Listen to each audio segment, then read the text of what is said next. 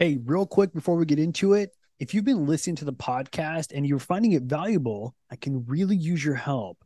If you could take a few seconds and rate it for me, that way this podcast can reach other bankers who are struggling to find sales advice that truly serves them. All right, with that being said, let's get into it. And for some of us, the reason why we're we're pushed on making a high amount of volume, like making calls or having conversations in person, the reason why volume is pushed is because there's no structure that is being taught in order to make this entire process effective. Welcome to the Banking on Sales Success podcast. I'm your host, Brian Drake. After a decade long journey working in the banking industry, I learned a lot about what works and what doesn't, and now I'm sharing those insights with you. If you've been in the banking industry for some time, you've probably realized that the majority of sales advice out there isn't built for us. Let's dive into the episode. Welcome to episode 14 of Banking on Sales Success.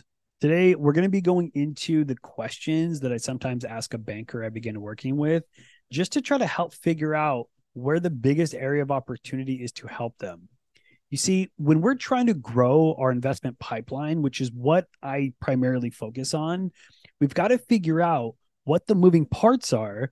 And then we need to diagnose which piece of those moving parts is where the biggest struggle is happening so that as a coach, I can step in there and say, okay, we need to work on this. This is a system we're going to have in place. Then we can practice uh, getting over whatever the challenge is so that we can get to the point that we grow a consistent pipeline. So, in this episode, I'm going to be going into the questions that I ask the people that I sometimes onboard. And my hope is that you get clarity on where you ideally could have the most benefit from focusing on getting better at, but also to have an understanding as to why the heck growing a consistent investment pipeline can be so incredibly difficult. So, with that being said, let's go into how I approach this with people that I sometimes take on as clients.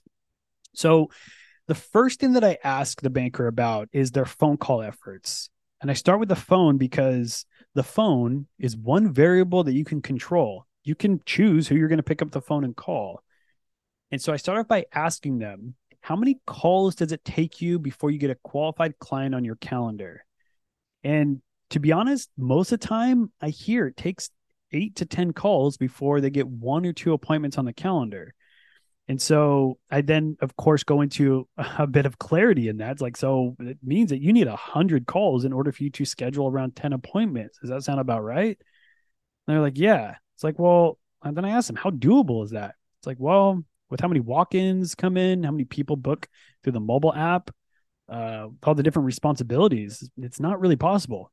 I'm like, right. So for them, I just immediately start working on how to develop uh, phone call structures and scripts in order for them to see a lot more success simply getting people on the calendar. But it doesn't stop there. Here's the next question I ask them. I say, okay, let's imagine that you've got 10 people all on your calendar and all 10 of them show up. Here's my question How many of them would you confidently say that you can uncover an investment opportunity for? Like, how many of them will actually share with you where they have their investments? And have them be honest with me about that.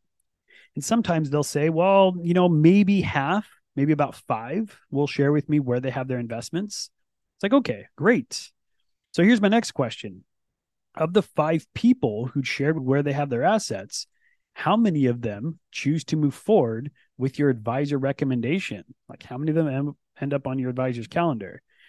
And usually that number begins to drop down to about three. It's like, okay, so you can get three people on the advisor's calendar. That's great. Then I say, okay, of the three people that are now on the calendar, how many of them actually show for their advisor appointment?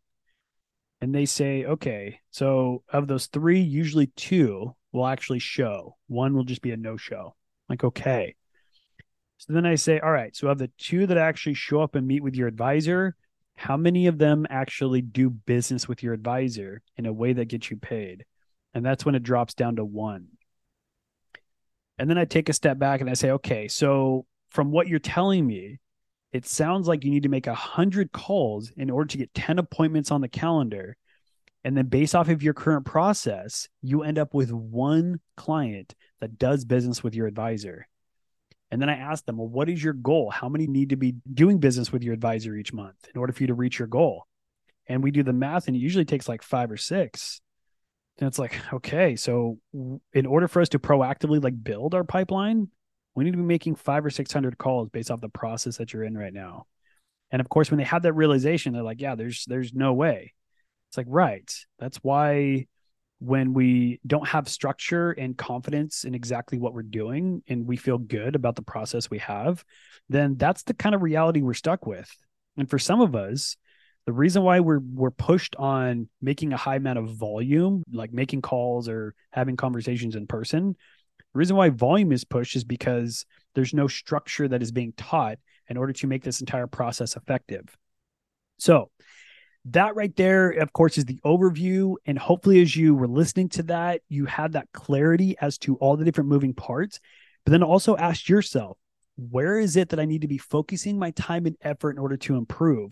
Am I struggling to get people onto the calendar? Am I struggling to get people to talk with me about where their investments are? Am I struggling to get people to say yes to the advisor recommendation? And then am I having any sh- trouble with my advisor actually closing these people? And what are things that I could be doing in order to help? And for some of you, you may have one piece, which is uh, the biggest bottleneck, which you can start working on right away in order to improve, which will improve your results. But then there may be some of you that are thinking, honestly, I need to be working on all these different parts and I need to improve. Now, the goal right now for you, if that's the case, is just ask yourself, where do I want to spend my time at first?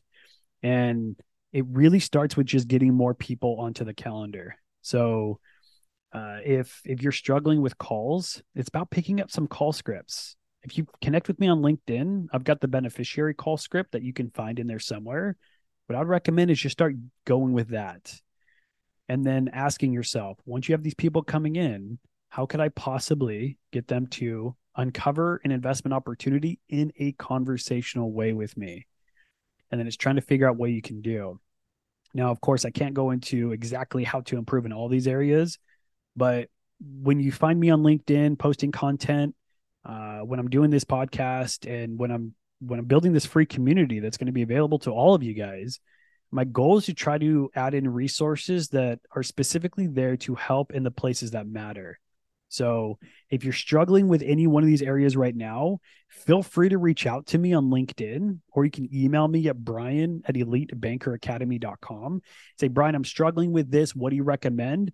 And part I want to do is I want to be there for you. Even though you may not be in my coaching program and somebody I work with one on one, regardless, I at least want to spend some time with you, pointing you in the right direction and trying to help you fix one or two bottlenecks that are currently keeping you from where you're at right now to where you want to go. So, with that being said, hopefully again this this episode gave you a bit more clarity on where ideally you want to focus and perhaps to also just simply forgive yourself if you've been struggling because there is a lot to it. But the sooner you can start to proactively and intentionally work on the areas that you now know you need to focus on, the sooner you can start to achieve the results that you and I both know you are capable of achieving. So, if you have any questions, feel free to reach out. Thank you for joining me today on this episode of Banking on Sales Success. I'm Brian Drake, your host. Until our next episode, keep challenging the status quo and remember, your potential for remarkable success is within reach. Good luck to you guys.